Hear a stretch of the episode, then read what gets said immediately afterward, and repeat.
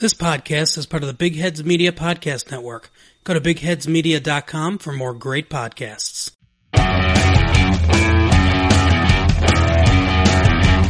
Four Star Spurs!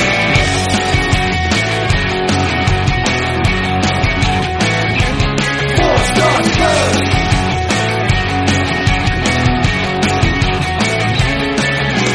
Come on, you Spurs! It's Monday, March eighth, and this is Season five, Episode twenty-seven of the Four Star Spurs podcast. I'm your host, Anthony. With me this week, we have Tommy. Hi, everybody. Lucas. Hello, hello, hello. And John. Lovely to be with you, as always. I'm very excited about this episode because this is the first episode in a while where I think we've been on this type of positive streak, at least since um, right before the Liverpool uh, match this past uh, fall. Like, I think that uh, when we were riding high, top of the league, we can... We, we we can dominate the, the the league and show that we're meant to have potential to win. That that was the last time I think I felt this good about about Spurs, and and and it comes on the back of like uh, th- three league wins in in eight days. And uh, when was the last time that we've seen that? Well, I think it was when we were winning, uh, when we were top of the league, we were getting that kind of thing. And I agree with you, Anthony. I mean, this is. Uh, what a difference a few weeks make. Uh, you know, three weeks ago, it was all doom and gloom, and should we be worrying about relegation, and Mourinho should go, and all of that crap. And now, after the results we've had, we're on a real high, playing fantastic football, and um, just uh, just doing all, doing everything right. Yeah, yeah, and it's it's it, it, it's been that type of crazy season for the whole league. Teams going up and down all over the place. Teams that have seem like they should have no business being up there, like the West Hams of the world, but have managed to pull some magic together. And it's, uh, I think we just all have to gear up. Uh, to, like, a lot of craziness could could still happen, and and we we could carry on like we are. We might not, but we very well could. And this could be a good rest of the season for us. Uh, so we'll be hopeful for that. Um, But I want to break the ice with a question that we have uh, from Kyle Mates, um, which I think is just a fun question to to break the ice with. So, uh, uh, Tommy, um, uh, he he asks us a little something that's a little tongue-in-cheek, I think. Yes. Uh, hey, Kyle. Uh, our good friend Kyle Mates from Indy has this question for us. What past Spurs player would slander the club like Meghan Markle did to the royal family last night? And for those who don't know, the former Prince Harry and Meghan Markle were on C B S last night with uh, Oprah Winfrey, local or fellow Chicagoan, uh, did an interview and pretty much buried them. The royal yeah, family, Tommy, so to speak. Tommy, I don't think there's anyone on the planet that doesn't know that Meghan Markle spoke to Oprah Winfrey yesterday. Well, uh, just in it, case. It's been, it's, it's, it was broadcast today in England, so they were a day ah. in. But, uh, yeah, everybody. Mike, I, I would hope that none of our players, past or present, would have such a um, have something to say like that about the club, quite honestly. I think there's no place for that. I mean, she, she threw the Queen under the bus, and uh, that, well, as a Brit, that's just not done. Well, maybe not player, but I could see Sherwood doing saying something like uh, about Spurs like in this way. Couldn't you guys picture that? Like uh, Sherwood just making some kind of offhand comment to the media about Spurs uh, um, that, that implies that there was some kind of uh, crazy corruptness going on in the background. Uh, well. That, Well, Anthony, I have actually interesting point about Sherwood, though, because like when we were there in two thousand fifteen, we had the whole Legends thing after the match. We did see Tim Sherwood in the entrance talking to a bunch of Spurs people.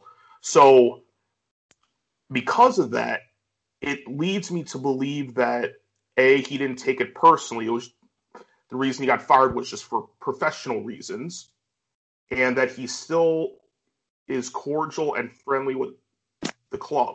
Because yeah, but that. He hadn't had a chance to think about it then. That was all pretty new, I think. Uh, I think he got yeah. bitter and twisted.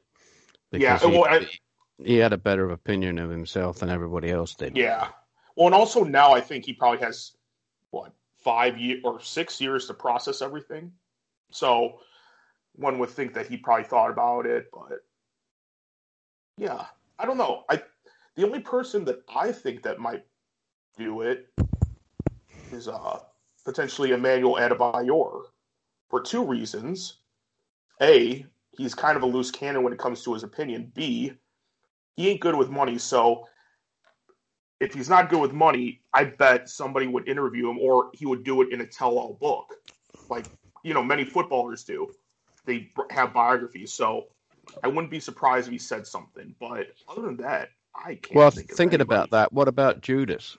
Yeah, I, I, Judas was came to my mind. Um, that's Aside from the, Well, that's the thing. Aside from the contract, it might he might have taken it personally with Alan Sugar, because he never had to deal with the current regime of Daniel Le- Levy, Joe Lewis, and Enoch. So, well, um, he may not hate us as much as we hate him. That is true. Didn't Chimbanda? Didn't Pascal Chimbanda have like some uh, like bad blood exiting? Well, that was when he, I, that's when he was playing in the National League South, was it?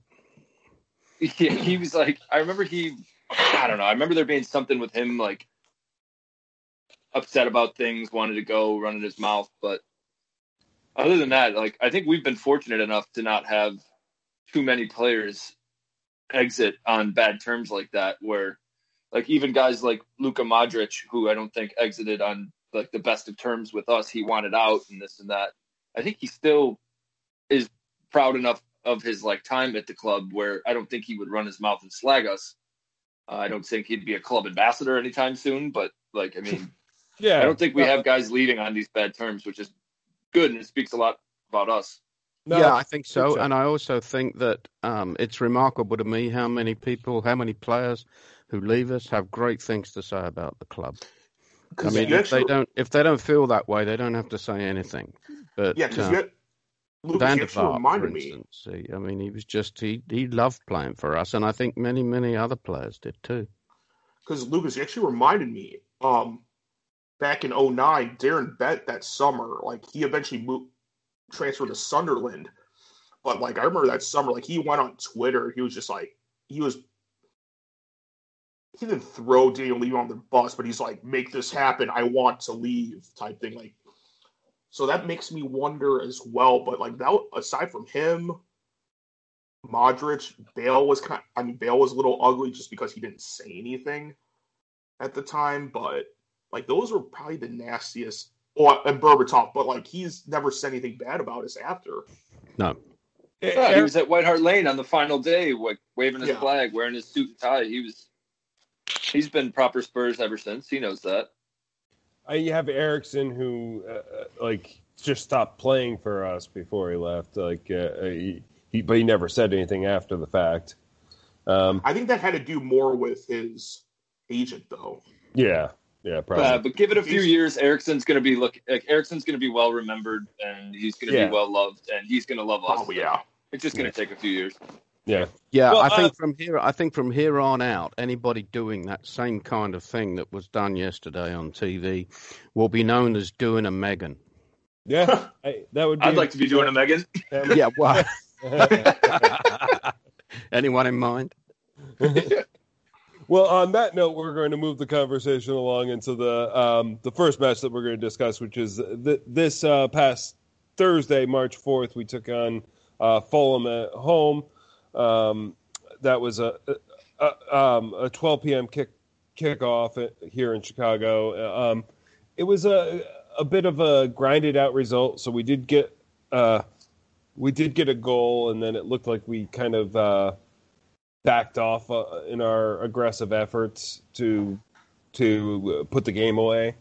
Um, it, it felt like a struggle, and I remember sitting at the pub with people. Uh, Peter, I'm thinking of you.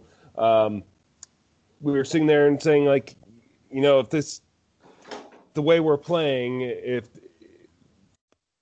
if if this is how the rest of the week uh, goes, and uh, this is how we look against Palace, I'm going to be a little bit concerned. Um, but I also understood that this was a Fulham that's a defensive team. We uh, and we found a way to grind out the victory despite what happened. But but let's hear from you guys on this one. So, uh, John, let's start with you. Yeah, I think one of the things is that Fulham is a very underrated side. I mean, in, in the beginning of the season, um, I think I heard one of the commentators saying this over the last couple of days. They came up playing, thinking that they could play the same way that they played in the Championship. And it didn't work, and they had a horrible beginning. But since they've gotten over that and have started to put some results together, they're a very strong team. Um, I just hope there's enough games left for them to be able to get out of the bottom three. Because, and, you know, to uh, to justify that comment, look at the result they got against Liverpool over the weekend. Yeah. And I mean, the they, Brighton, they shut uh, Liverpool out. And Brighton kind of falling apart on Saturday helped their cause, too. Yeah. So yeah. It's definitely, they're not out of the woods yet, but it's, they have a good shot of get surviving. And, and they have a tough run of games to go through, oh, right, yeah. Lucas? Yeah, and I think I think John brought up a good point in that I think Fulham, this is a Fulham side that their place in the table doesn't really fairly represent how they are in terms of a team. Like, I think they're a lot better than their record shows. Um, they have some good young players, and they have a manager that seems to have them playing at a really high level. But these types of games where in the moment we think they're so ugly, and then just a little bit of time, and you recognize, like, maybe that wasn't as ugly because, again, we're like, oh, man, that was an ugly grind it out. And people are thinking, oh, that's Jose Ball. And then you look at Fulham at the weekend beats Liverpool away. Yeah. So it's it's very similar to like when it works the other way, too. Like when we beat Southampton in the fall and everyone was like, oh, you beat Southampton five two. It's just Southampton. And then a few months later, it's November and they're on the top of the table. So it's like, wow, that win looks a little bit better in the rearview mirror than it does in the moment. And so I think that with a team like Fulham, and especially how crazy this Premier League year is, those types of wins are, they're three points. So it might feel a little bit ugly in the moment, but uh, that's a tough, that's a tough place to go play. And it's a good three points to get. Yeah. So. And I also think we should acknowledge the fact that this was a shutout. Um, those have been coming a little bit more regularly now. The defense seems to have it together and Fulham pressed, but the defense held well. Well, uh, on the shutout, we probably do have to have the conversation about whether it should have been a shutout or whether there should have been a penalty. Uh, there was a, a questionable handball for for Fulham. Within the rules, it was called c- correctly, and the goal was overturned. Um, then afterwards, I, I call it the reverse Tottenham. Uh, uh, n- normally, like uh, uh, so we get fucked over by something, and they, they change the rule after. This time, we fucked somebody over. Uh, with a rule, and then they like, oh yeah, we probably should change that because of our benefit. But uh, I think Lucas, you're first. Yeah, um, it sucks. It sucks if you're on the if you're on Fulham's side, like that's it's tough. Um, but at the same time, spilt milk. That's the way it is. Uh, that's the rule. And you had loads of opportunities to score, you didn't, and it happens. And it happens to us several times. Like look at the Newcastle, the Dyer handball that was absolute shit. You look at the Lucas Moura one against Sheffield away last summer where he got fouled. They called the foul and played the advantage. And as he was on the ground, somebody kicked it off the side of the shoulder. Like, like you couldn't make that stuff up. That was the most bogus thing I've ever seen. So it happens. And you, yeah. to prevent that from actually screwing you, you got to take your chances and make the most of them. And they didn't. And it sucks that that has to be their narrative is that they got screwed out of points. But that's the rule. It sucks, but we all have to get boned by it sometimes. Yep. Uh, Tommy? Yeah, Lucas, I'm pretty much in agree with you. Like, I mean, Sanchez, I thought he played a great game. I was done with him. And then Burnley, he played well. Fulham, he played well. So it was kind of an unlucky thing on his part. Fulham, a little unlucky. Like, I mean, I'll be honest. I wouldn't have reversed that if I was a ref on the field.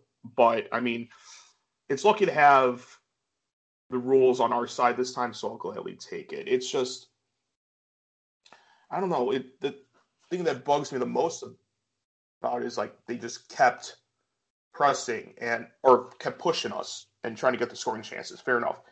Defensive line, him or Sanchez, Toby, great. Hugo Lloris had some great saves as well. So thankfully, the defense saved our bacon with this. Uh, or even with the goal, Dele Alli had it, but I mean, it's called it was called an own goal. goal. Yeah. yeah, but I mean, sometimes you got to win ugly to shine out. Because I mean, under I, I don't want to hate on Pochettino anymore, but I mean, at, during his reign, we dom we either dominated teams or won pretty. So grinding it out, I'm like, sometimes you got to do that, and it's it kind of tests the mental capacities of, of the of the squad, because like if you like it, kind of, I think it builds another way to build confidence. That was like, hey, we don't have to win pretty, we don't have to do counterattack all the time. Sometimes we can grind it out and win, and sometimes that it builds character that way. So I'll take it. Yeah, and as far as these kind of uh, decisions are concerned, it, it's a swings and roundabouts, or as my great old dad would say, six and two threes. Um, some have gone against us, some have gone for us. I mean, and that was the argument when we against bringing in uh, V A R, was that these kind of decisions would equal themselves out. But um, so I, I do like the fact that they've clarified the law, though, because that was a that was a uh, I think it put referees in a, in a terrible position where they had to make a call that they didn't agree with. Yeah. Yeah, I, I think there's a case. There's a certain element that has to be a judgment call that you're taking out of the hands of the ref and, and that type of call. So I don't necessarily disagree with overruling it. I'm glad we got the call in our benefit, because we got screwed by so many handballs that uh, like we were owed one. I feel like sorry. Yeah, Champions League Champions League final comes to mind, but I don't know if Fulham has to worry about any of those. Yeah, but. Um, yeah, and I think you could make the call, too, that, that Harry Kane one in the first half could have been a penalty as well. I don't know. Uh, the, they V A R'd it, and they decided no penalty, but Harry clearly got clipped and in the box. And if it's not – if they, they said no penalty, but if it's not a penalty, then Harry should have been booked for diving. So I think they got they, – they they were very unfortunate to have that ruled off in the second half there. But there's a very clear argument that could be made that we should have had a penalty given in first half. So V A R giveth, V A R taketh away. Yeah, I'm not a great fan of the of the thought that you just made, that if it wasn't a penalty, it was a it was a yellow card the other way. Um, because I think that there are three situations. There's an obvious penalty, there's an obvious non-penalty, and then there are those where they aren't called as penalties, but um, it's not because the uh, the defender fouled. It, it's a mishmash of legs, maybe, or something, something like that. So I do believe that there are three decisions that can be made in those situations, not just the two. Yeah, I, I, I think there is this gray area that, uh, unfortunately, V A R happening this uh, the, these last couple seasons uh, forces us to look at this way too closely sometimes, like, uh, and maybe some of these decisions should just be made on the, the field of play. Um, and if they make some errors, like, uh, the, it, it, it, at least play continues and we don't, um, you know, cause uh, unnecessary dramas, losses, and wins because of calls that were overruled by a video replay. Uh, Lucas? I think the best way that you can protect yourself from these kind of decisions is to try and be as clinical as you can and take advantage of your opportunities. Um, if you look at the Southampton game that I mentioned earlier, that we won five two away at Saint Mary's in the fall, we gave up a penalty off a Doherty handball where the guy just flicked it up into his arm, same kind of thing, and it was given a penalty. But not many of us really cared because we were up five one in the eighty-something minute. So it doesn't really – it was like not a big deal. If that was two one when that happened, we would have all lost our minds. So as Spurs, like the best thing we could have done in that game is what we did, and we took advantage of our opportunities.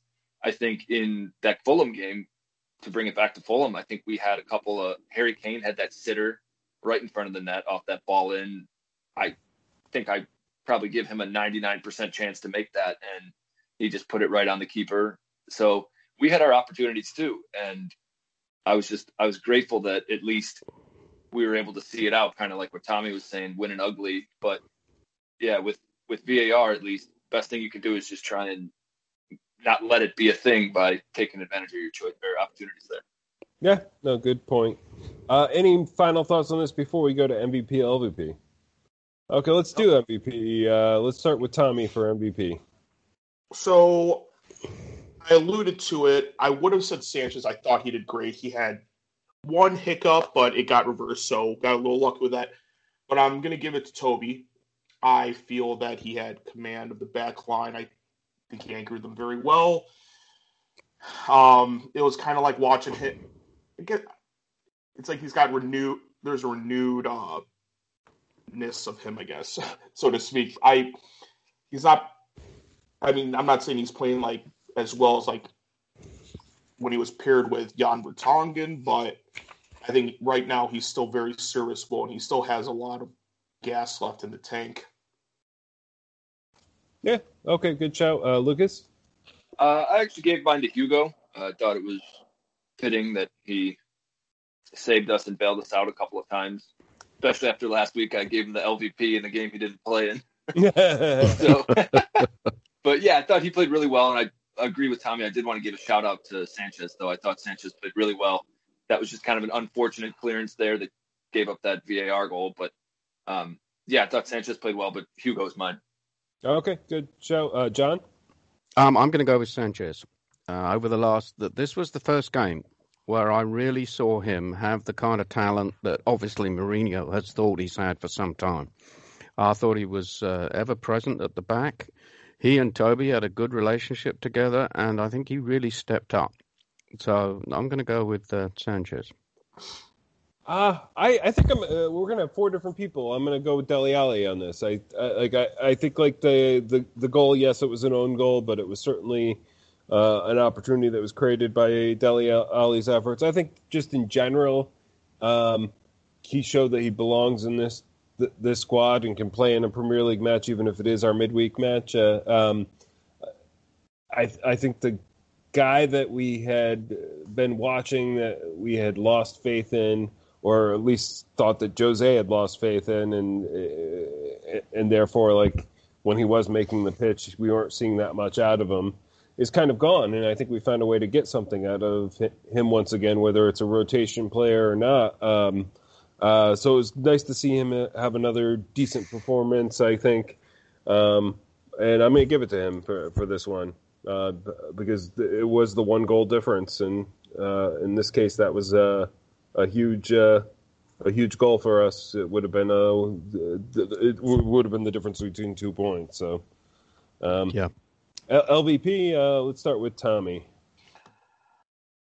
I voted for Matt Doherty. I felt he did. I mean, spoiler. I felt he did redeem himself yesterday, but on Thursday, I I don't know. He was just sloppy. Um, he didn't really attack well. He didn't defend well. And, yeah, compared to everybody else, I would say he was L V P. Uh, Lucas? Uh, yeah, I actually thought Tommy was very nice right there. I had Doherty as well, but I would say I'm going to be a little bit more harsh. I thought he was absolutely useless. Uh, he was slow. He was lazy. He just it, – it, it really shocks me sometimes how much poorer we look with these rotated fullbacks.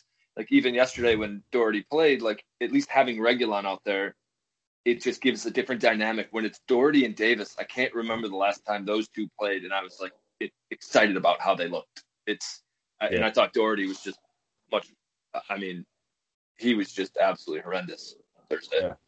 Uh, John, um, I'm going to go with uh, Davis.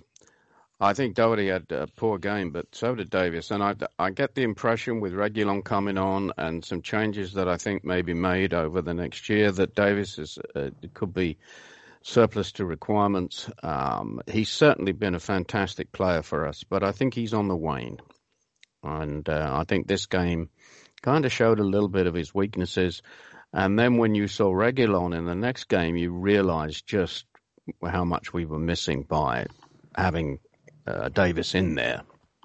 Yeah, I think uh, I think John's right. Like, uh, and I think it has to be a fullback with this one as L V P, uh, uh, whoever you pick. But I'll go with Davy, uh, Davies this time. Um, and I do think that when we have these guys that that can't push the game forward, like that, they're like we we need that effective fullback position that. we just don't get out of our backup uh, guys. I, I, I think R E A uh, and Re- Reguilon can do it, but uh, but when they can't play, like I think we're in a pickle, and it shows us that like we need we need more depth at that position, unfortunately. And maybe it's Sessegnon coming back. I'm sure we'll talk to you about that, John, at halftime. But uh, but yeah, he's my L V P. I think that's a a good shout.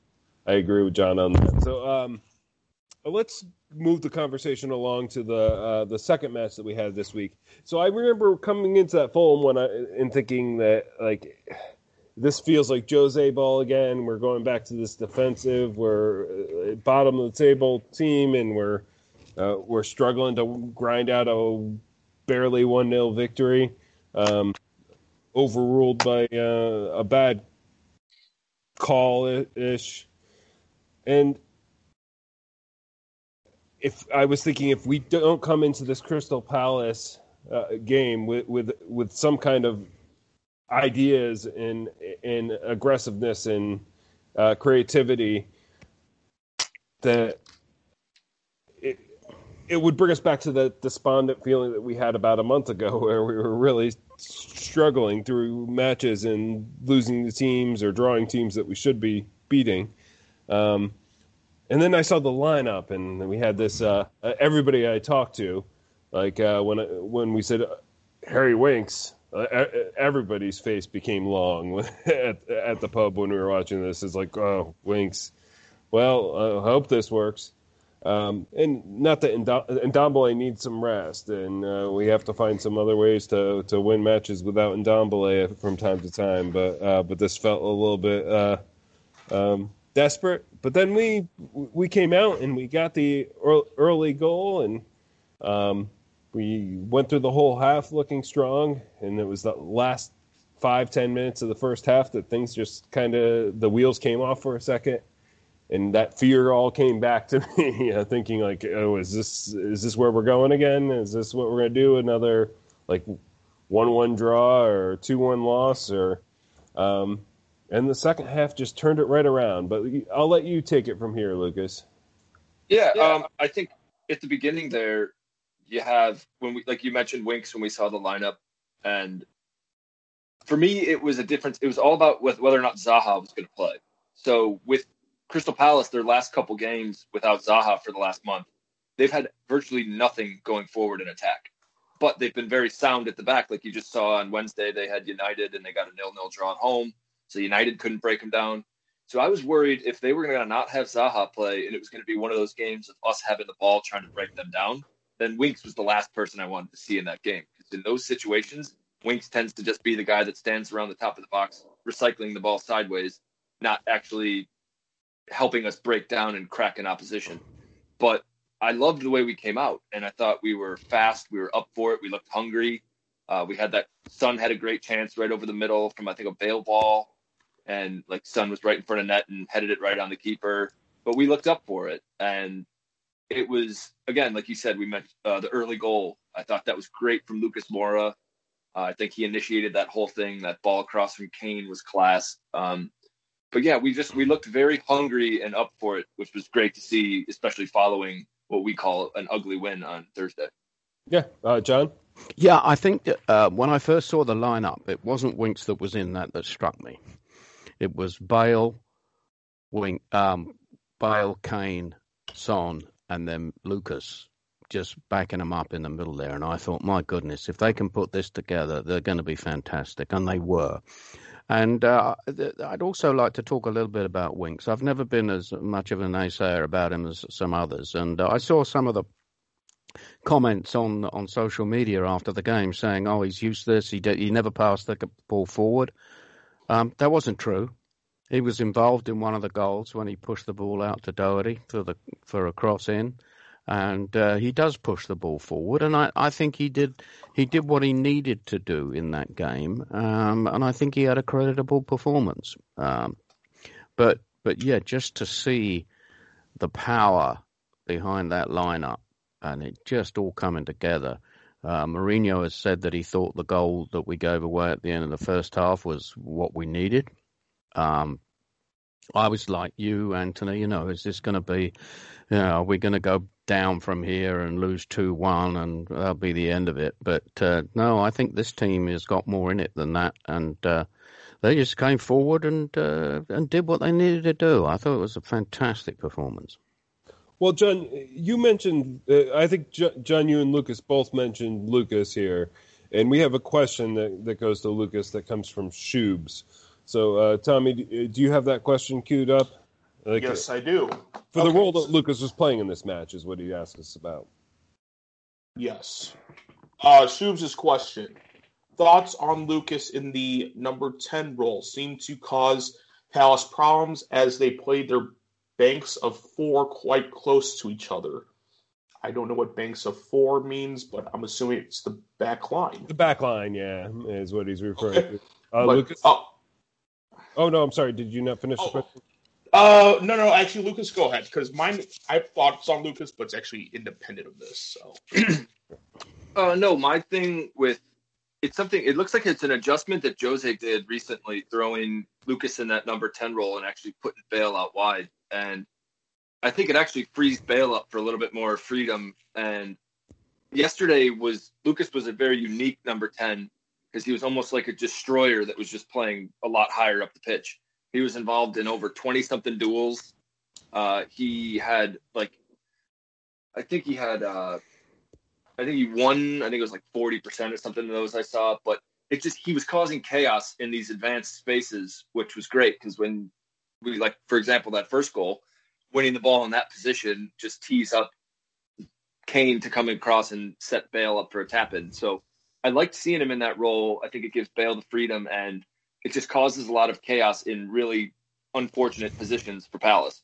Well, and I remember saying, uh, before we go to John here, uh, when I saw the lineup, I'm like, uh, you, you know, if we're, if we're going to go with Winks in, instead of Ndombele, I would rather see Dele Alli in that role. Uh, um, uh, somebody with a little bit of creativity that can kind of feed the ball to those. But but Lucas proved me wrong here. Like, and you know, he he, he did that role superbly, I think. What do you think, John? Yeah, I was just going to shout out to Shubes. Thanks for the question, Shubes. Always nice to hear from you. Um, I thought he played that role better than I anticipated, but I, and I think he did a fantastic job at it.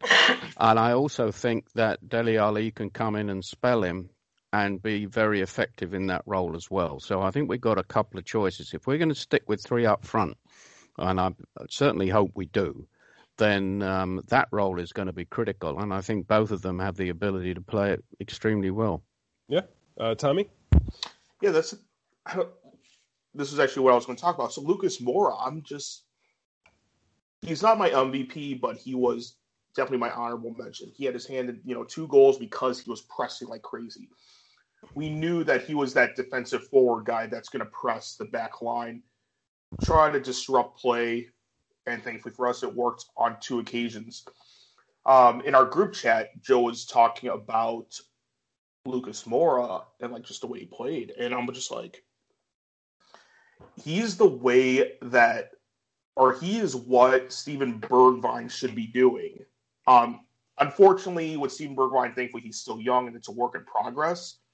But I'm like, this gives Lucas Moura a new lease on life, and this gives co- additional competition if and once Bale leaves. So, and also it's like just, it's kind of been the way that Spurs have been playing since Pochettino. It's like, we press up front, we try to cause disruptions, and that's our first line of defense is the front line. So, yeah, it's it's actually been fun to see, and the way that we had we countered with those two with those two instances, it's kind of what we saw earlier in the season with the counterattack in general. So I'm I'm I hope this continues, and I'm very pleased with it. No, I agree with you, Tommy, completely. And well, I was really impressed with this whole match, and Lucas was a big part of it, but also I think everybody up front, Son, Kane, uh, everybody I think was putting not afraid to put a foot in and challenge for that, especially in the the, the Palace final third. They, they they would challenge for balls um, up top, which we haven't seen in a long time. It always seems like lose the ball and then we all just fall back to our defensive position. But this was some aggression that we haven't seen in a while, and like uh, Lucas played a huge part of that. And for me, a guy who was skeptical of him being in this game to begin with, I was impressed with with that, uh, both his performance in that role and just how everybody else, uh, the, the approach to the, the match in general, like the, the, that aggression was something that we haven't seen in a while. Um, I think, Tommy, quick interruption, then Lucas. Yeah.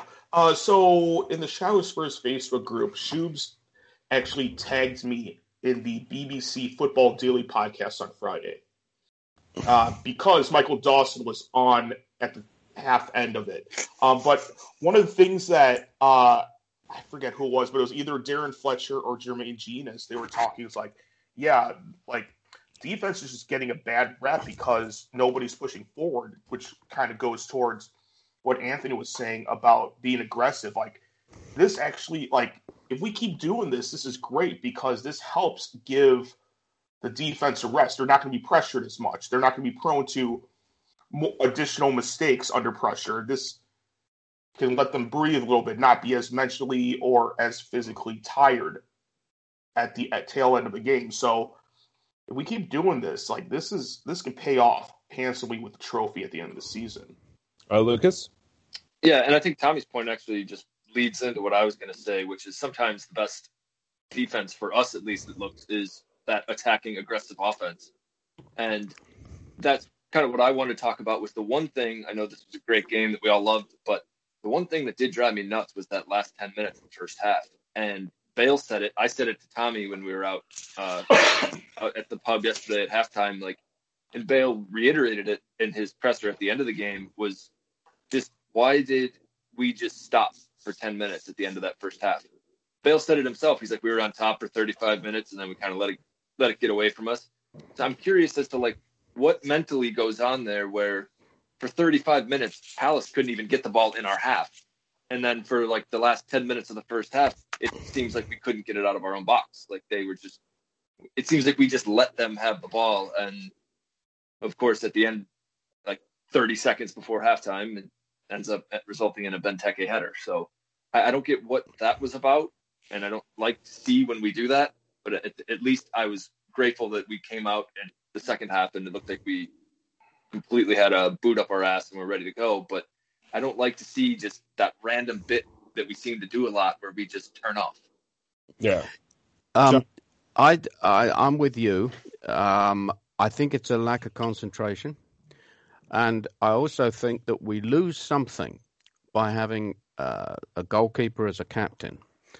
Because if you've got a situation and you're the captain and you're playing on the field and you see everybody losing concentration and, and not getting on with what they want to do, then it's your job to shake everybody up. Well, you can't do that from the back. You can't do that from a goalkeeper's position. Um, and, I, and I think we miss a little bit I, from that. Um, I know that teams have come moved away from doing that than they used to, but I think that that, that could have helped. And, and as... Uh, Jose said that was the best thing that happened to him. They started mucking about and they gave up a goal. And it's like, hey, you know, this is what happens when you lose concentration. You're going to give up goals. And they came up in the second half and had got it all straight and um, just went from strength to strength. Well, and uh, do you th- do you think that if uh, Hugo leaves this year that we uh, like Højbjerg becomes captain or? Uh, I think in, you'd have in, to say Harry. In the team, in the team Hi, that I play, if I were the manager, I would I would make the central midfield player if he's if he's dominant like Højbjerg, I would make him captain. Um, I know he hasn't been there as long as uh, as Harry, uh, as Harry, but I, I think that you know a, a good driver, a Dave McKay in the middle of the field, you know. Urging people on and, and getting them to carry on and fight. I th- I think we lose a bit by not having that kind of uh, that, that kind of position. Yeah, Tommy. Yeah, that was actually. I'm glad you brought that up, John, because uh, Peter, friend of the podcast, he we we talked about this. I think the reason at the time Hugo was captain is because like, oh, he's captaining his country. And I'm like, this could kind of bleed into the squad and pay off. And the thing, like for me, a captain, I'm like, I don't want Harry Kane as captain. And I will tell you why in a little bit. But like Højbjerg, he was captain Southampton until the whole contract thing went up. And James Ward-Prowse, or he got stripped in the, of it. James Ward-Prowse took over as captain, whatever. But I, in terms of captains, like we need somebody that's going to be here for a long time because right now we're in a state of transition. And how Anthony was saying, and you agree, John, Højbjerg, I think he's prime for it. We need somebody vocal. We need somebody that leads by example. Harry Kane, he's not as vocal. He's the one that leads by example. He's like the captain, like Ledley King.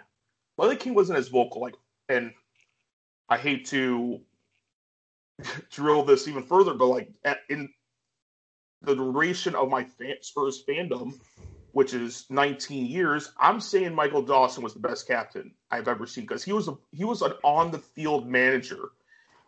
Talent-wise, yeah, he wasn't as good as Toby, Jan Vertonghen, et cetera, but he directed people, he told people what to do, and people listened. That's the big thing.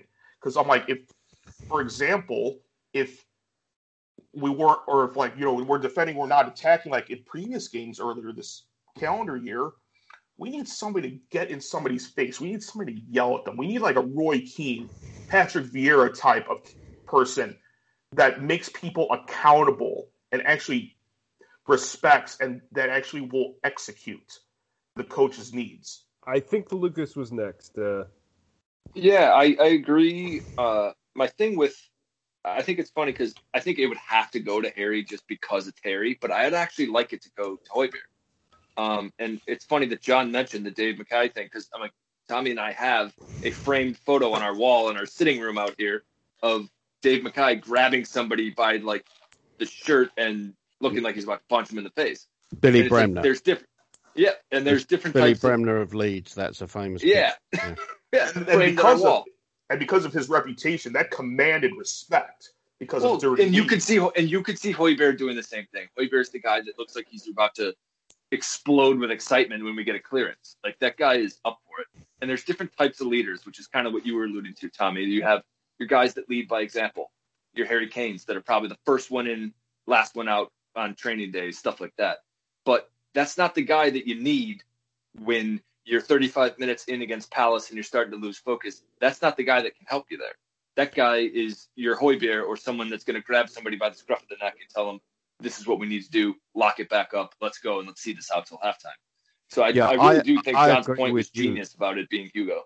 Yeah, I think I that's a massive disadvantage.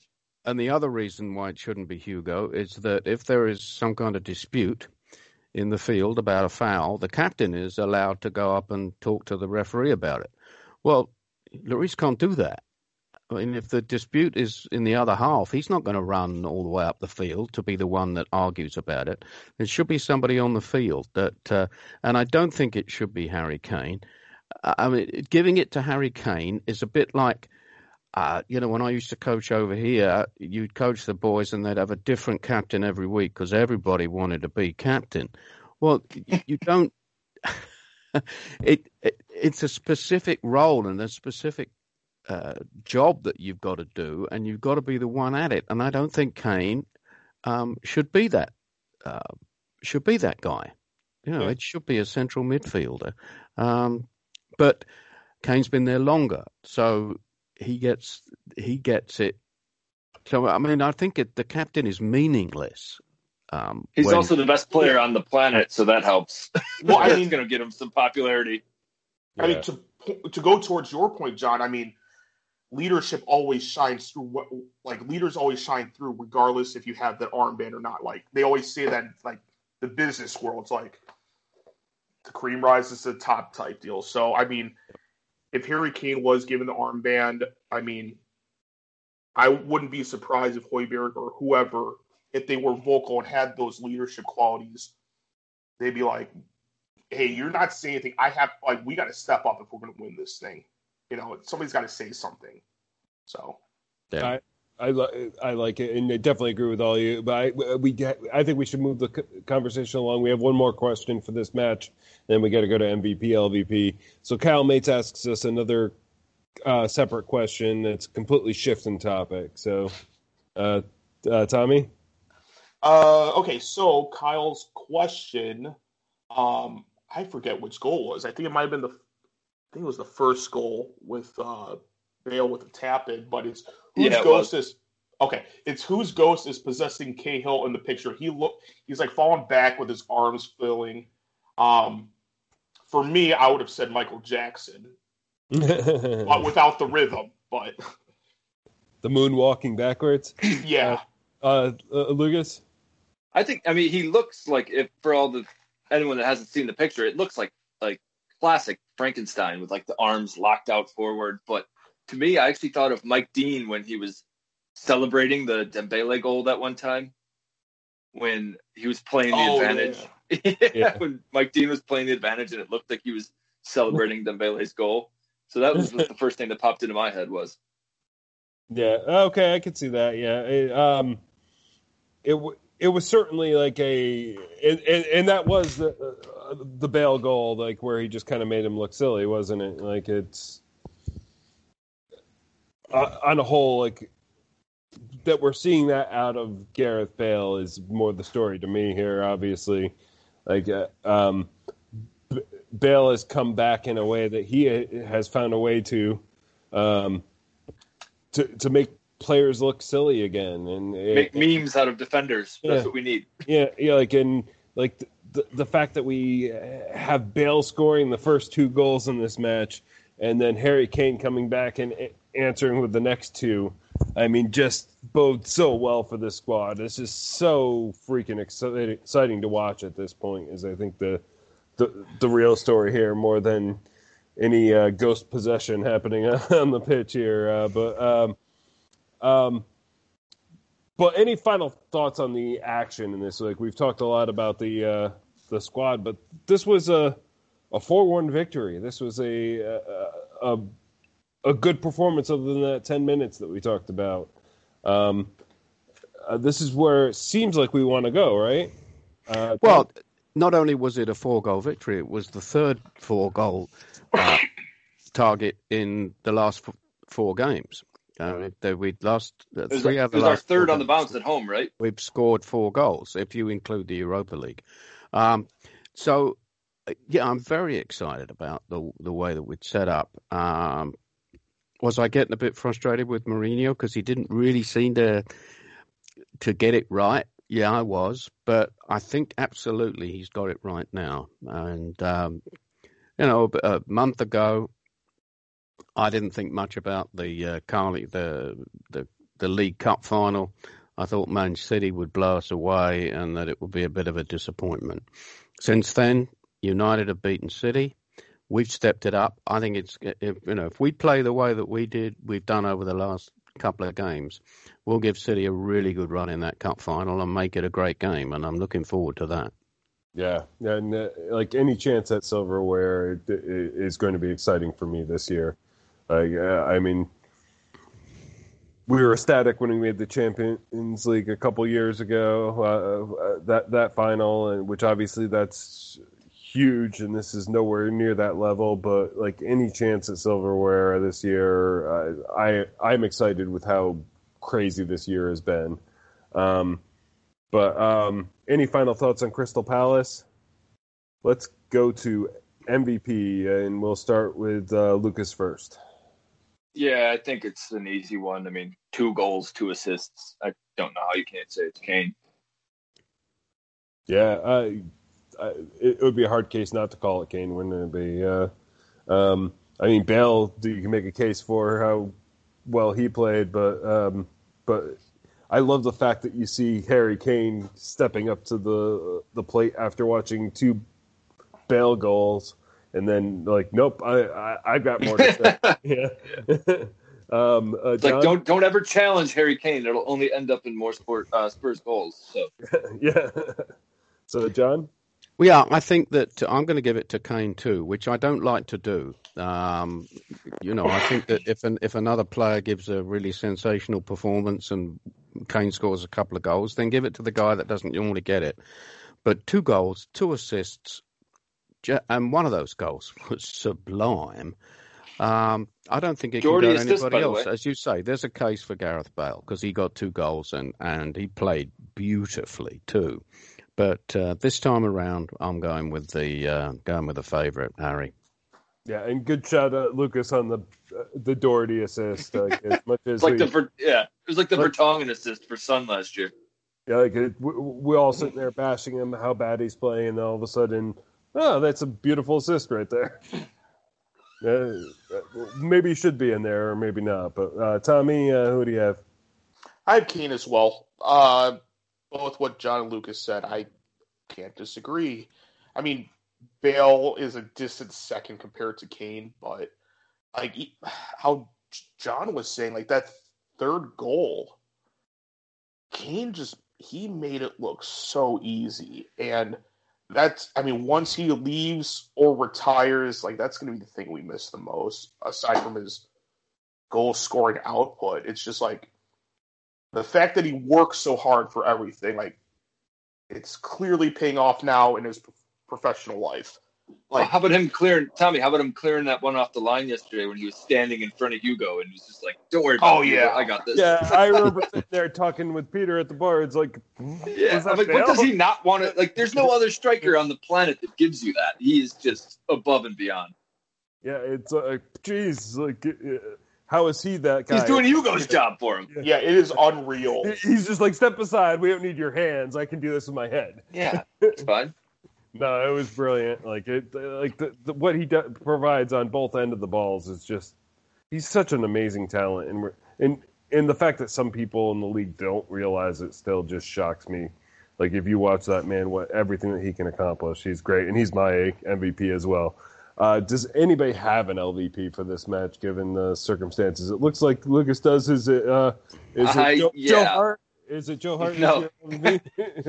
No, I wanted to give mine uh, to Aurelio Gomez. I think that was the keeper that gets the L V P this week. No, um, I actually, it, it, it feels harsh because I, I really didn't have an L V P, so I was struggling to find one. But I just wanted to give a mention to, I, I think Son sometimes in games like this can kind of get lost for a large chunk of time. And there was about a thirty-five, forty minute window where Son just seemed to be a ghost. And I think that's not down to him. I think that's might be down to fatigue and the fact that he hasn't gotten a rest in God knows how long. But I think, yeah, he, Son kind of disappeared in moments. But again, I don't want to throw him under the bus as L V P because I think it speaks a lot to him that he was able to just pop back up at random moments and like get a great assist to Kane. So, But, yeah, yeah, if I'm struggling that hard to find an L V P, I think that speaks to how well we played overall. Well, and I, I do think that he was one of those guys that was putting his foot in and challenging the ball way more than yeah. I expected uh, out, out of him. So I, that that's a harsh, harsh judgment for him. Very, very. Yeah. John? I also do not want to make Winks my uh, L V P. Specifically, and to say that I don't want, because I think some some may be inclined to do that, and I am not inclined to do that. I thought he had a fine game, and I don't think any of them deserve to be L V Ps after a performance like that. Yeah. Okay, uh, Tommy? No, I'm in agreement with everybody. Uh, not going to lie, though, Doherty did irk me at the beginning. Like Lucas was telling me, he's like, yeah, look, like he, we're watching highlights yesterday, and he's like, look at all this space he has. He's not going for the kill. You know, like he has, I mean, he was like, yeah, he's faster than Trippier. So I'm like, why isn't he going for it? But then, like, eventually he had some crosses in. And then, like, I felt that he kind of picked himself up, uh, given the circumstances, how he's been playing previously. But, yeah, and how John was saying, like, Harry Winks, like, I, like, when I saw the lineup, I was talked at the beginning, I'm like, ah, crap. I'm like, I understand Ndombele isn't playing a lot and needs to rest, but I'm like, I'd rather have Sissoko in, but I'm glad that whatever happened in the tail end of the first half got or was eradicated. Joe was able to fire up their ass. They played great second half, so I'll take it. Yeah, and to, to be fair, like I think we probably would have been able to develop a L V P out of our defense if that was if that game ended, match ended in a draw after giving up that goal at halftime. Like I think probably there's some cases would have made like maybe Sanchez could have closed up the defense a little bit that we couldn't let, we would have not let that cross in if Doherty had been covering. Uh, the, I'm sure there's something that we could have come up with uh, as L V P if we hadn't pulled out a four one victory, but it's it just seems too harsh given the circumstances. I, I think my L V P is just that five minutes that we or ten minutes that we shut down at the end of the first half. Um, and I know I'm not going to blame a particular person for that, and that that's what we have to fix. Um, but great, great half and or great match in general, uh, John. Yeah, I also think it's important that we're not talking about Sanchez for L V P too. I mean, he's been a bit of a whipping boy um, yeah. over the last few games, and I certainly think that uh, he's really stepped up, and this combination of him um, at the back with Alderweireld, I think is fantastic. They seem to be playing very well together at the moment. Yeah, yeah, I, I, I agree. Like, we're finally getting something out of Sanchez, which um, it's been easy to pick on him for mistakes, um, but Jose sees something, and it's starting to shape up and work out again, and maybe maybe it was just the guy needed something to change for it. He he needed us to attack and not not, not let the pressure build up on him. Yeah, I think just a little bit more experience, and he's getting that. And, yeah, like uh, a little more free flowing game, like is good for a, a guy like him. I think he he he can shine in those types of matches, but but when it's uh, all pressure on the defense, like he seems to cave. Um, Well, a great conversation in this half. Like, uh, I really, really enjoyed it. But we, we, we have two matches to preview in the second half. We have both our Europa League against Dynamo Zagreb, and uh, our match against the Scum on the weekend. But but first, we have three halftime segments. So I'm excited about this, and we are going to start with Luke's locks first. All right, I will wrap this up quick because we're coming off a four for four last week. So if you took my advice, you just got a lot of free money. You're welcome. So roll with me again. We're going to go Spurs at home to Zagreb, minus one point five. Uh, I think we're going to win by two. So look for us to come out aggressive, and we're going to try and end this tie in the first leg. Um, and I think we're going to get the clean sheet. So take us minus one and a half against Zagreb at home. Second, even though this sounds gross, it's free money. Arsenal away to Olympiacos, minus a half a goal. I think Arsenal dropping those points against Burnley in such ugly fashion, they're going to want to get some momentum going before the derby on Sunday. So look for them to at least win away to Olympiacos, take them minus a half goal. Three, Everton is minus a half at home against Burnley. Everton coming off a bad loss today. Burnley seems like they've been punching a little bit above their weight class lately. Uh, so they might be due for another beatdown, and Everton is in need of a win. Take Everton at home minus a half goal. And last, Fulham is at home to City. Take over two and a half goals. Fulham at this point has no choice but to try and come out, attack, and get goals, which if you're playing Man City is never a really great thing. So look for a really free-flowing game, and City coming off the goalless loss to United at home, they're going to want to come out for blood. So look for over th- uh, two and a half goals there. There's your four picks. There's your free money. Let's go get rich. No, thanks, Lucas. Uh, let's go next to... Uh... John's uh, loan player update. Yeah, thanks everybody. Uh, so this is John's uh, monthly update on the fourteen players that we have out on loan. Uh, mostly they're the young'uns. Uh, so I'm going to do a little uh, brief resume of what's happened to each of the fourteen over the last uh, month, and then I'm going to finish up with uh, some ideas about where some of these players could help us out next year. So um, top of the list is always Oliver Skipp. Um, he's playing for Norwich. They're ten points clear of the uh, of the pack as far as uh, getting promotion is concerned. He got his first senior goal against Birmingham, and uh, they just love him there. There's been some talk that they would like to uh, to keep him next year, but they also realise that they can't afford him.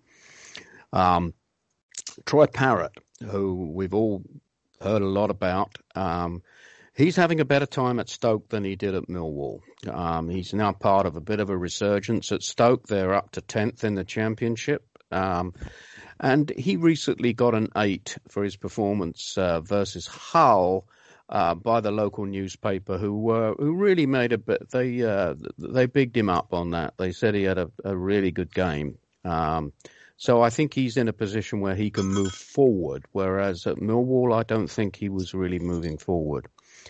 Um, the other big name, if you like, or one of the other big names is Ryan Sessegnon. He's uh, currently at Hoffenheim. He has just recurred, returned from injury. He missed seven games um, because he got injured.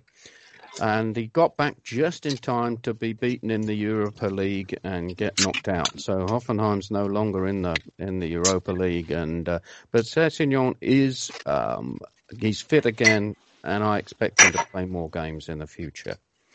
Um, One Foyth at Villarreal. I think it's interesting because he, while he was playing at uh, at centre back for a while, he's been playing right back lately. Um, Villarreal are in the last uh, sixteen of the Europa, so there's a possibility if we both win, we could get play against him. I don't know what the contractual situation would be if he'd be allowed to play there. But um, Villarreal are doing very well. They're um, in the playoff positions in La Liga. They're currently just they're, they're seventh. But um, again, he's playing for a team that's doing well in the league, in his league, and he's getting a lot of time. Um, as we know, um, there is a clause that Villarreal could take him permanently. So we're really not sure where his future lies, whether he comes back or he stays with Villarreal. Um, Jack Clark, young young striker, he's, he's sent to Stoke City, and uh, he's been coming off the bench in all the games. He's yet to start, but um, he's getting good reviews, and Stoke are currently tenth in the Championship, so... Again, I think he's getting some good time. I'd like to see him get some starts, but uh, yeah, we'll just have to see how that goes. He's a, he's a young player there. Um, Gazaniga at Elche. I'm still not sure how to pronounce that. If anybody knows, let me know. He still hasn't played. Um, Badia, their current goalkeeper, has kept his place. Uh, Elche are one place above the relegation spot in La Liga. So... Um, I would imagine that's got to be frustrating for him. I mean, he wasn't even on the bench playing for Tottenham, and now he's gone into uh, La Liga, and he's and he's on the bench again. So I'm not sure that he's enjoying that much, and I'm not sure that's much too much for the player. Um, Cameron Carter-Vickers, what a player. At Bournemouth, he's been uh, playing every game, ever present. They've just got a new manager, and I don't know if you knew this, but he's our old friend Jonathan Woodgate. So Woodgate is um, uh, is now his manager. There's talk that Bournemouth would want to make it permanent, but as a central defender, um, I'm not sure that we should be letting him go. So um, they're uh, they're certainly up for promotion, and um, look forward to, to seeing them in the future, as well as Cameron Carter-Vickers. Harvey White, who we saw against Marine, um, lovely little midfield player. He's just gone down to Portsmouth. He saw he uh, scored his first senior goal, um, and he's getting good playing time in Portsmouth's uh, promotion bid to the Championship.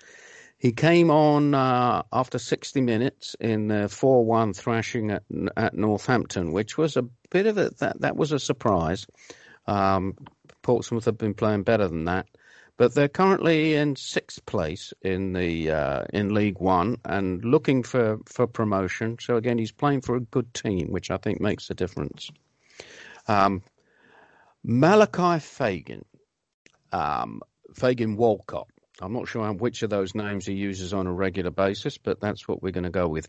He's gone to Dundee in the Championship, um, and most of the Scottish games at the moment are either getting postponed because they got frozen pitch, or they're getting f- uh, postponed because of COVID.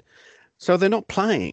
Um, and I'm not sure how much good that is for him. I mean, if you're looking for him, uh, he is playing for Dundee, which is in the Scottish Championship, not Dundee United. There is some, maybe people have got confused there. Dundee United are in the, uh, in the Premier League up there. But and they are so Dundee is one spot off of the playoff spot. Um, so hopefully he'll get some time once the pitch is unfreeze. Um, same thing with Keziah Sterling. He went to Greenock. Um, if you were confused by that, the last time I mentioned that name, uh, the name of the team is Greenock Morton. Sometimes you just see it as Morton. The other thing is Greenock is spelt with green at the front, so you may not have noticed that there. Um, but they've also had loads of matches postponed. Um, he's playing for a former uh, Spurs coach up there, and they are in a relegation playoff spot. Um, playoffs in the Scottish League are a little bit different, I think. And as they're in League One, I think they play three teams from League Two, and the four of them go into a playoff there. But uh, again, they're not playing, and it's no it's no good to anybody if he's not on the field. Um, T J Ayoma playing at Lincoln, regular starter, doing a great job. They're pushing for promotion. They're currently third. They're top of the playoff positions. And also, let's not forget, he is a right back. Um, so I think we should keep an eye on him. Jack Rolls has gone to Stevenage. He's not been playing, and he hasn't been on the subs bench. So I don't know what the uh, what the long-term prognosis is for him at Stevenage, but if he must be frustrated if he's not at least getting on the subs bench there. Um, Jubril Okundina, playing for Cambridge United, also a centre-back. He's getting good playing time as the U's uh, play for promotion to League One. They're currently in second in that uh, in that automatic, and they're in an automatic promotion spot for there. So he's getting good experience, and he's playing with another Spurs guy at, at Cambridge, Shiloh Tracy. He's twenty-two. He plays on the right wing, um, and he just got his first start for um, for Cambridge this week against Port Vale. So hopefully he'll be getting some time. So that's the fourteen players that are on uh, on loan right now. Now I'd like to look a little bit ahead to see how some of these players could help us next season. Um, I think you've got the obvious uh, one is Skip. He could come in and give relief to Højbjerg. Um, obviously a superb player. Mourinho says he's a future captain of Tottenham. So I... I don't think uh, it would do any good to get him out on loan again. I think he could be the midfielder that uh, we've alluded to that we need. Um, so I'd like to see him brought in. Um, Sessegnon, he's playing at left wing back.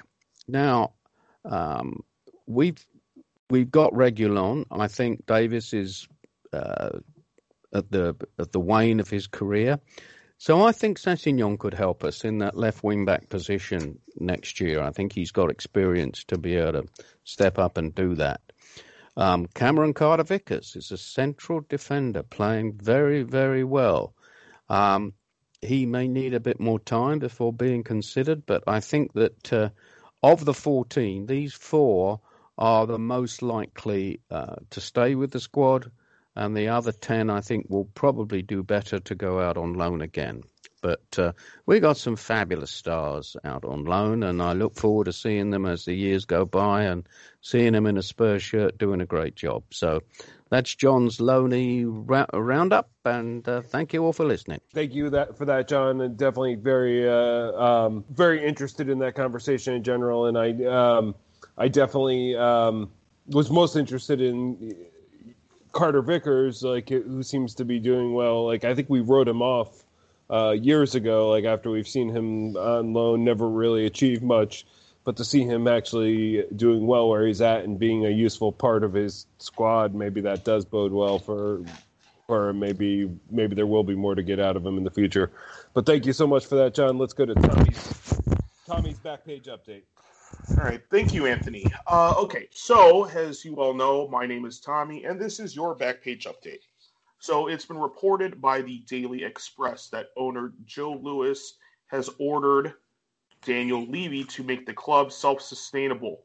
Uh, it's claimed that Lewis does not want to use his own fund to pay for future transfers, and it's noted because of this, Daniel Le- Levy has asked for help from agent Jorge Mendes. Um, who is he? His clients are Jetson Fernandez, Matt Doherty, and Carlos Vinicius that are on the current, or that were or are on the current squad. Um, because of this, it's implied that Spurs will use this to link up to get deals done in future transfer windows. Um, two of these things are, tr- or one of the things may be true, the other one is true. The issue is, is there any real correlation to this? Um, first things first, club was sustainable before the stadium was built. And also, again, before the pandemic hit, um, relying on an agent, I feel, would be stupid on Daniel Levy's part. And let's be fair, that's the last thing anybody would call Daniel Levy. Next up, in the never-ending rumor of a new center back, it's been told by Calcio Mercado that Spurs have inquired about Fiorentina center back uh, Nikola Milinkovic. Um, this would align with Spur, how Spurs do transfers, as he is only twenty-three years old and has a lot of potential. Um, as of right now, of course, Toby, he isn't getting younger. He has had a little bit of rejuvenation, though. Um, Sanchez has been improving. Eric Dyer still looks a little lost. So, I mean, let's be fair. We still, I think it's best that we do need to buy a center back this summer. Um, as reported by Matt Law on Twitter, he believes that Spurs could stop any international players from joining their national teams at the end of the month because of quarantine rules. Um, Liverpool has acted on this already. Chelsea has been rumored to. Um, if Spurs did, potential Spurs players that would be affected um, would be Davinson Sanchez, Giovanni Lo Celso, Serge Aurier, and Heung-min Son. I do hope this is true, like a lot of people. The main reason is because we have a lot of games left. We are still in three competitions. Points and wins are to be had. Um, all these players are important to their national teams, but of course, let's rather not burn them out or risk injury. Keeping them fresh could make a difference if a trophy is won or not. Lastly, in the other big hole in the squad right now is central midfield. Um, aside from the rumor of Marcel Sabitzer from Red Bull Leipzig, multiple sources claim that Spurs may go with an alternate solution. His name is Sasa Lukic from Torino in Serie A. Um, honestly, I don't know about him. I just read some random snippets. One of the things they said was he was Harry Winks with physicality. Um, honestly, I'm not sure if that's a good thing or a slight upgrade. And, of course, I'm Tommy, and this is your Back Page Update. You know, Harry Winks with physicality – Harry Winks' physicality, who's not afraid to put the ball forward more often, I think would be good, um, which Winks can do when he's on his game. Um, so it, it could be interesting. But Tommy, uh, you you you had uh, you raised your hand. You had a thought. Oh, I was just messing with my hair. Oh, okay, uh, Lucas. Um, I think the I think the first thing with Tommy's Back Page Update was. In, in terms of Winks with physicality, I've never actually questioned Winks' physicality. It's his attacking prowess that I would like. Uh, I think from John's update, A, I didn't know that Woodgate was manager of Bournemouth. So if we are going to see anything from Carter Vickers, I love that. I love that Woodgate's the one showing him the way. But, yeah, I don't know. I think... Uh, A lot of information to process there. With Tommy's, it's like you never know with these rumors what's what. So I'm, I will have to look into some of these guys, but I'm not going to get too excited. Yeah. Well, um, we have a lot to cover in the second half, so I, I'm going to get get us moving along. But thank you for all of your segments. Like uh, good good halftime content here today. Uh, but. We we have a match this Thursday that we have to discuss um, before the weekend one, which I think is going to dominate most of the time. Uh, but we we have a Euro, Europa League match against Dynamo Zagreb uh, at home this Thursday. We have to play at home because uh, Arsenal got precedence over us for uh, pl- playing at home in, in Europa because of their.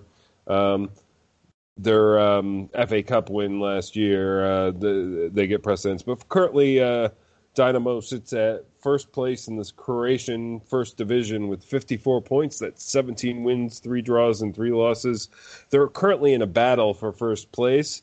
Um, uh, they um, their most recent match was a two nil win at home, and uh, the prior four matches before that were all wins in their league. Uh, um Upcoming, they do have a match on Sunday. Um, their top uh, goal scorer right now is Mario uh, Gravanovic with thirteen. Uh, Mislav Orsic is has twelve behind him, and Bruno Petkovic is uh, behind him with six. Um, they don't have other stats such as assists or ra- rating in the Croatian League, so I didn't have any further details there. We actually have played Dynamo. Uh, for some of you might remember this back in November two thousand eight. We took them on and beat them four nil in the, uh, the UEFA Cup at that point. Um, so this isn't the first time we faced them. Obviously not relevant to the competition now. So what do you think on this, Lucas? Um, I think uh, Bruno like Petkovic, if if I'm saying that right, is pretty much their main man. And I actually did a little research, watched a couple of YouTube clips on him. Um, I think he looks like the guy that is going to be who they funnel their goals through. He looks like a he's six foot four, he's strong, he's fast, he's up top, he's their center forward. So if it's a It, it looks like it always is going to go through him. But that being said, I think defensively, this is a team that has had uh, – they gave up one goal in the entire group stage. Um, they had – and I think that actual – their one goal was in the last game when they had already won the group. And they were up three nil anyway. So, like, this is the team that likes to defend. So I think the most important thing for us against a team like this is going to be the clean sheet. And there's nobody I trust more in a home and away aggregate set like Jose. But I think the number one thing is going to be trying to nullify what they're good at, which seems to be getting the ball through Bruno and keeping the clean sheet. So, yeah. Uh, John? Yeah, I think the, the there's a warning here. Do not underestimate this team. This team um, plays extremely well. The Croatian First Division is a strong division. Um, they have won, uh, I think, the last four games in a row, if not more than that. They're obviously on a roll. Um, I think if we play the way that we've been playing the last couple of days, then we should be, uh, last couple of games, then we should be in good position. But I think it would be a mistake to underestimate this team. Yeah, I, I agree with you, John, and it has been at least the last five matches have been wins, and they and they're going tit for tat with the, the second place team that's kind of fighting for that competition. But I think that they are pretty secure in their league nonetheless, and like they they have nothing to lose but try for Europa League glory. So so that that makes them a little bit uh, dangerous, I think. Um, I do have the question from uh, Peter. So Peter asks us um, more of a statement, but I was disappointed not to see Dele get the Palace start. But given how well Lucas is playing lately, is that a surprise? I'm assuming Dele will start midweek. What do you guys think? Do you, do you think this is a Dele Alli match here? Uh, uh, Lucas, I think you were first. Yeah, I absolutely think Dele starts here. Uh, I think we can't, at this point, we can't think too much into these rotational moves that we're doing just because of the amount of games we have. And I don't think Dele is, I don't think he's match fit to be playing ninety minutes of two games in a week yet. And I think it's going to come, and we need these guys to keep rotating. And I love the way that we have been managing it the last two weeks.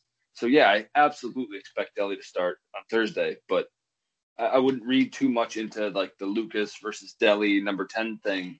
I think it's just a matter of like rotating these guys to get what we need out of certain matches. Okay, John? Yeah, I think one thing that we've got to be very careful about is predicting anything that Mourinho is going to do. Um, to me, Ali's done enough to say that he should be an integral part of this team moving forward. Uh, I don't think there's any doubt about that. Whether he plays Thursday, I don't know, because uh, Mourinho always seems to surprise me with his uh, with his lineups. I know he's going to go with a strong lineup. He wants to win the Europa Cup, so uh, I think if he does play, it'll be a good thing. But don't be surprised if he gets uh, if he's on the bench. Yeah, hey, it could it could certainly go either way. Tommy, any thoughts before we go to predictions? Yeah, with this, I mean, I definitely want Dele to start. I was telling Lucas earlier, I'm like, just for general rotation, I'm like, if Kane starts, I guess I'm okay with it. I'd rather have him come off the bench, similar to Bale and Son. But um, the front or the front three midfielders, I, ideally, if we could have Dele, Lamell, and Bergwijn, because a they're they're probably not going to start on Sunday, um, and get, keep them relatively fresh and keep them perked up uh, in terms of playing time. So, and I mean, Bergwijn hasn't featured for a while. Let's see what he has to offer. This game should be a little more open based off of the opposition.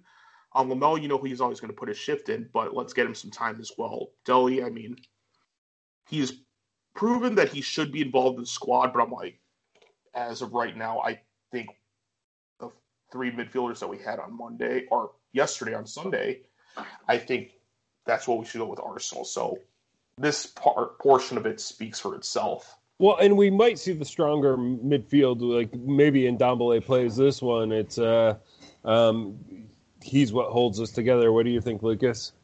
Oh, I think Ndombele absolutely plays. But um, in terms of the rest of like the rotation, I think I, I think that like this might be one of those games. I hope personally, I would love to see Carlos start. I think Vinicius has earned it.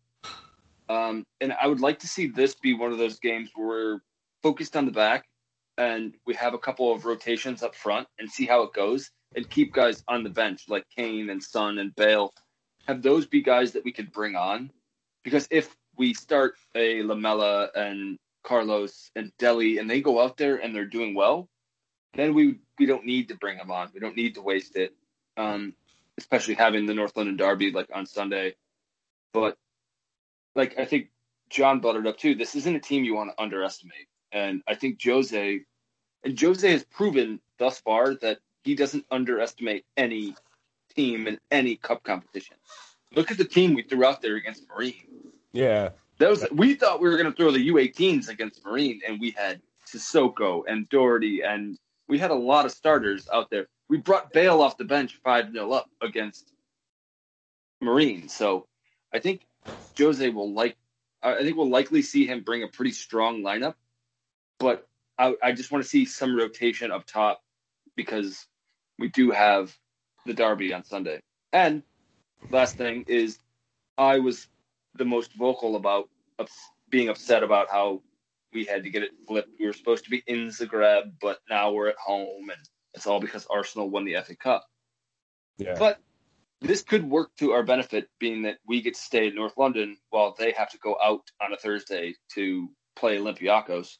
So before coming back to us, yeah. Yeah, so maybe it maybe it'll work out in our benefit. I don't know. I'm very hopeful.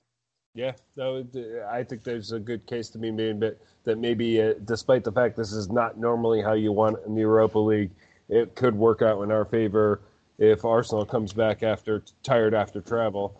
Um, Well, um, I think that's probably a good place to go to predictions because uh, I think what the main attraction we want to talk about is the upcoming North London derby. So, so let's go to predictions of this, and then we'll start with John on on this one. Um, yeah, I think this is going to be tougher than we think. Um, I think our defense is, is playing very well right now. I uh, wouldn't be surprised if we gave up a goal though. So I'm going to go two one with uh, Bale and Son scoring. Okay, I like that. Uh, Lucas? I'm actually going to go two nil. I think Jose is going to plan this to try and keep a clean sheet at home. That's the most important thing when you're playing that first home game. So I think we get two nil. Um, I think a, we're going to get a goal from Lamela, and I think we're going to get one from Dele. And real quick, before we go to Tommy, I just wanted to give a shout-out. Uh, Zagreb had one of their previous managers pass away about a week ago. And it's the dad of Niko Kranjčar, one of oh, our Zlatko. Own. Yeah, his dad used to be a Zagreb manager, and he passed away. So used to be former uh, yeah. former manager of Croatia as well. Yeah, and I loved Niko. He's one of us. So yeah, so good. Shout. Just wanted to give that a quick shout. But yeah, two nil. Uh, Kane, or excuse me, uh, geez, repetition. Dele and Lamela, two nil. Like it, uh, Tommy. Yeah, John's comments have made me wonder now. So, I don't know. And I, I wouldn't be surprised. I do believe there's going to be some rotation. I wouldn't be surprised if Dyer featured. And he's been a little bit prob- a little problematic recently, even though I know Dinamo Zagreb is lesser competition compared to other Premier League sides, but and they are one of the heavier hitters in terms of the Eastern Bloc teams. So, I don't know. Uh, you know, I'm going to go with similar to John's prediction. I'm going to say two one, and I'm going to say Dele and Bergwijn. I like that. Um, I do agree that they are a heavy hitter, and I I do think it's going to be a defensive game on both ends. Um, but I just have this faith that we, we're going to keep our scoring ways going. I think this is going to be a three one victory. Um, I do think we're going to get a goal out of Dele. I think we're going to get a goal out of Bergwijn here, and I think we're going to get a goal out of Lamela here. Um, I think it is going to be a rotated squad, but I think uh, uh, we come through in a match that's set up defensive, but um, but lets the attacking player show their their their form and skill. Um, and and I think what we really need to do is make sure that we prevent as many away goals as possible, and just uh, um, get ready to. Um, Don't let them score their away goals. I mean, like, get our home goals, but um, and then just wait for the away leg and uh, and put it away at that point in time. Like, I think uh, after we uh, uh, annihilate Arsenal, uh, hopefully on the uh, weekend. Uh, but let's roll the conversation to that. So uh, this weekend we take on Arsenal uh, at home on Sunday, March fourteenth. Uh, so currently Arsenal sits in. Wait, is that right? Oh, yeah. tenth place in the league right now. With thirty-eight Double points. Double digits. That's a, eleven wins, five draws, and eleven losses. Uh, most recently, they had a one one draw this past weekend, uh, Burnley away. Um, prior to that, they beat Leicester, but they they beat Benfica. They lost to Man City, and they drew Benfica. Um Before they play us uh, this Thursday, they also have a Euro- Europa League match, but they're playing Olympiacos, which I think might be a little bit tougher of a competition. Um, upcoming after us, they have the uh, second leg of Olympiacos that they have to uh, address, similar to us, so we're going to have our away leg on Thursday uh, after this Arsenal match. Their top goal scorer right now is Lacazette with nine. Aubameyang's behind, also has nine. Uh, Saka is behind them with five. Top assists is uh, Willian with five. Um, and Rowe, uh, Smooth Rowe has four behind him. Uh, Saka is their top-rated player with six point nine six, and Ceballos has six point eight six behind him. Uh, the last five times that we have faced Arsenal, back in December twenty twenty, we beat them two nil. Uh, so this season, July, we go back there. We beat them two one. Uh, we drew two two uh, at their place in September twenty nineteen. We drew them one one uh, in our place in uh, March twenty nineteen. Um, and if we go back to December twenty eighteen, we beat them uh, uh, uh, two nil in the League Cup. Um, so... We've been handling them fairly well. We haven't lost to them in the last five matches. Uh, we've had a couple draws in there. That's wood. That's um, wood. But this is this is uh, Arsenal, and I don't think any of us ever feel comfortable about this match. But uh, how do you feel about it, Lucas? Well, I think for starters, like touching back to John's uh, update on the loanees, the last time we beat this team, the only time we beat this team away since two thousand ten. Gazaniga was our goalkeeper and was influential in both those goals. He sent long balls to Kane, and he sent a long ball to Moura that led to both of our goals.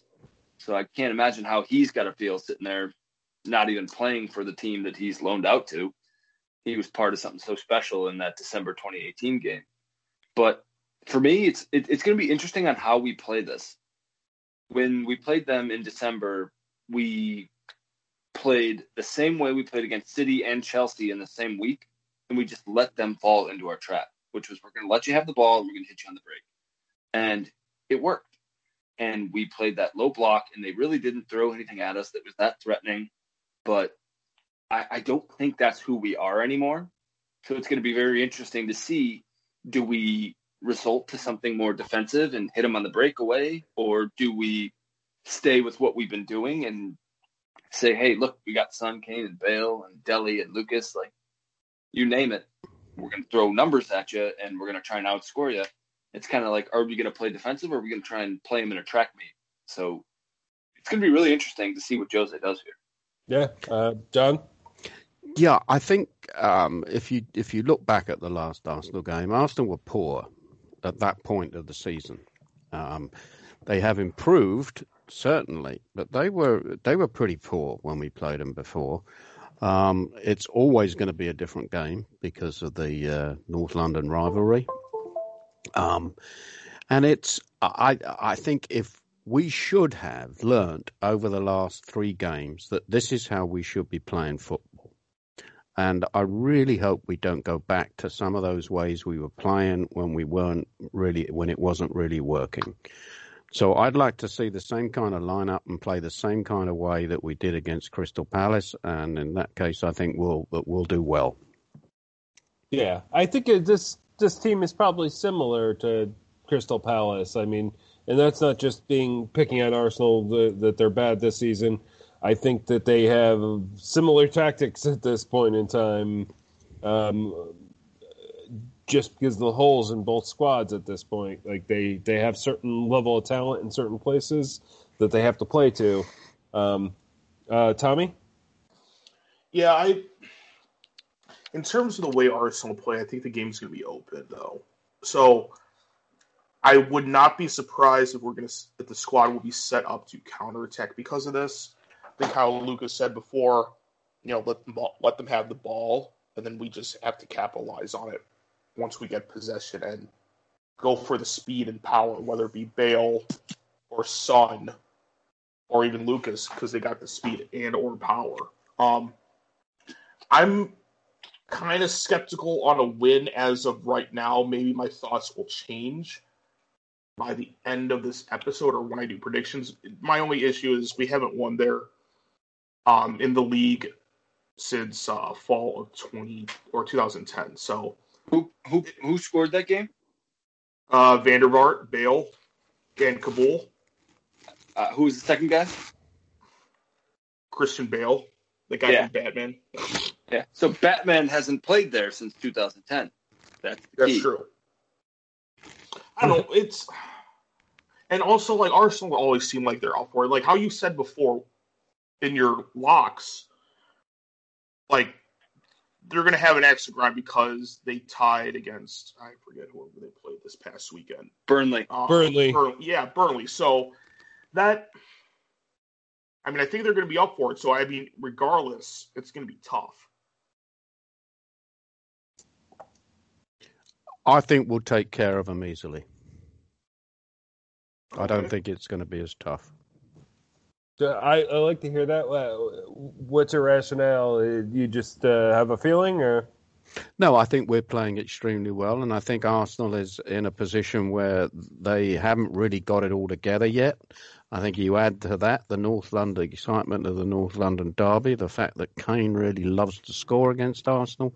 You put all that together, and I think that we're. Uh, I think we'll take care of them. And well, and they don't, actually, they don't have their fan base to back them up in this one. It helps. Like, do uh, they ever, though? That place is a library. Good, but, good point, but yeah. But, but John, I mean, you still believe oh, go ahead, that we're going to – sorry, I'll be very quick. So we're on a three-game winning streak in terms of the Premier League. Like, you think we're actually going to continue this wave that we're riding right now? Even though there might be some – I don't know. I just – I'm just skeptical with the hiccup. This could be a hiccup along the way. Yeah. Uh, Lucas, I don't know. Um, I think I think the thing for me, like John said, like if the way the way we've been playing, for me, it hasn't been the results. For me, it's been the way we've been playing. How we've had just the Bale, Kane, Son show up top.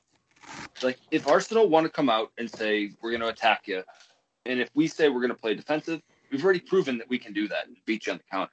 But if we want to open it up and say we're each going to have this, we're just going to go at each other, I trust us up top. And we throw our back line under the bus sometime. We don't have the center backs we want. But our center backs are still better than theirs. And our defense is still, shockingly, better than theirs. So our top, Son, Kane, Bale, that's better than most teams on the planet. So if we could keep this momentum up, there's no reason why we can't just do them four two or three nil, four nil, like four two, anything. Like we, if we want to get into a, again, use the phrase track meet, if we want to go at them, I think it could be great. And for me, it's just, I love the fact that our confidence is at where it needs to be. And I, I think that this is the one time that it's going to seem almost like a free hit. We just get to go into the Emirates and say, fuck it. You don't have fans there. You got this attacking front four. Like, I think we're going to throw it at them. Uh, I think Aurier could play a huge part in this match. Like if he's back, oh, yeah, we're going to have Serge and Reguilon playing. Yeah. It's going to be it's going to be our best effort. And I'm hoping Xhaka plays too. Cause I'm hoping he gives them like one of those crosses oh. that he did against Chris Wood on Sunday. Yeah, yeah. and he he's prone to make well, he's prone to making mistakes in general. But he's Bellerin, he's made welcome he's aboard. made some mistakes against us as well. So our our defense makes a lot of mistakes, but uh, but Arsenal, like if you watch them, they are making a ton of mistakes as well. And I think we can take advantage of that um, if if we play the right way. Like it, and as much as this is always a tough match and anything could happen, I think this is. We're positioned fairly well for this match, going to their home. Uh, but and Lucas... what you said, yeah, what you said, Anthony. Like this is one of those opportunities that lines up where pressure's not on us. Sure, we want to finish top four, but we know that like Europa's arguably our best way through to Champions League. I think this is a game that Arsenal needs to win if they want to finish above Spurs or accomplish whatever their season goals are. God knows what that is. But it's, prob- it's they probably need it as well to be. Yeah, fair. Like if we go there, we get a one-one draw. Like we're okay, we're fine. We're still seven points above you. Like there's, I I think this is like almost erring on like the free hit category, where I think the pressure is going to be on them, and the way we've been playing, it doesn't look like pressure has any effect on our front four. So yeah, let's go after them. I like that. Uh, John, Tommy, any final thoughts here? I hope we win. Let's just say that. Hot I, take. Hot take. Yeah. I don't know. I'm I'm still a little skeptical, but I mean, I'll say right now, I guess I will I will predict to win, but I just we got to play a complete game. It, it can't be like I'm not saying those ten minutes like Crystal Palace Arsenal capitalize, but this game always, I'm always skeptical of this, just because I've never been in a position where Tottenham's, you know, been like Arsenal of like the early part of this century, you know, where it's like, oh, they're going to win, you know, because they have the talent, be, they have the players. And Tommy, to be fair, this is the first time we're going to see Jose go play them away. Jose's two and oh at home against them. That's since true. He's been our gaff. So this is the first time we'll see Jose as our leader take us to the Emirates. So I have high hopes there. Good shot. I didn't even realize that, but yeah, now that we look at it, September twenty nineteen was the last time we took them on in their place. So and that was uh, Poch, and we were up two nil with yeah. two minutes left to go in the half. Yep, and we ended up drawing that two two. But, but uh, John, any final thoughts? Um. No, I'm just puzzled a little bit. You're talking about this being at the Emirates. I thought this game was we were at home. So I'm just checking on that. Certainly the information that we've got appears to be... No, okay, then my information's incorrect. We are away. No, my uh, my, my information was correct, too. I put it in my no- notes wrong, but it's uh, but that we play, definitely played them at our house in December. So this is, it was the first okay. game. It was yeah. it was the first game that we had two thousand fans in there, so that was even sweeter. Yeah, yeah, yeah. Okay, so uh, sorry about that. Are we on to predictions? Yeah, let's go do predictions, and we you can you can go ahead and start, John. All right, I'm going to go three one, and I'm going to go a hat trick for Harry Kane. I'm positive about the game. I know he loves to play him. I think he's really getting into his stride, and he wouldn't. Uh, he'd love to score, so uh, you know maybe going out there a little bit, but let's uh, let's go with that. I I would love that, like a Harry Kane hat trick against Arsenal. That would be fucking amazing. Yep. Uh, Lu- Lucas.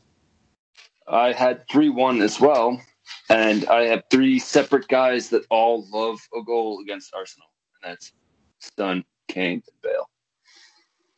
Well, what'd you predict? Three what? three one. Oh, gotcha. Okay, uh, Tommy?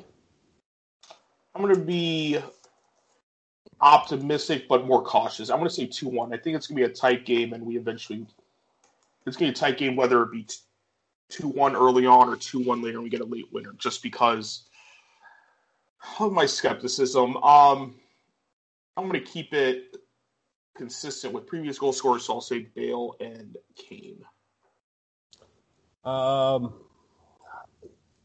I do think it's going to be tighter, um, really? but a little bit more, high, a little more high scoring. Um, I I'm going to say three two, and I'm going to agree that it's uh, Son, Bale, Kane is our uh, our goal our our goal scorers in this one. I, I I just I have a feeling Son's due for one. Bale, just you can't keep him off the board right now, and and Son, anytime Bale gets on the board, I mean, I'm sorry, and Harry, every time Bale gets on the board, has to prove himself and, and score on as well. So I think it's all three of them uh, score this one. Um, well, any final thoughts before we wrap up this podcast?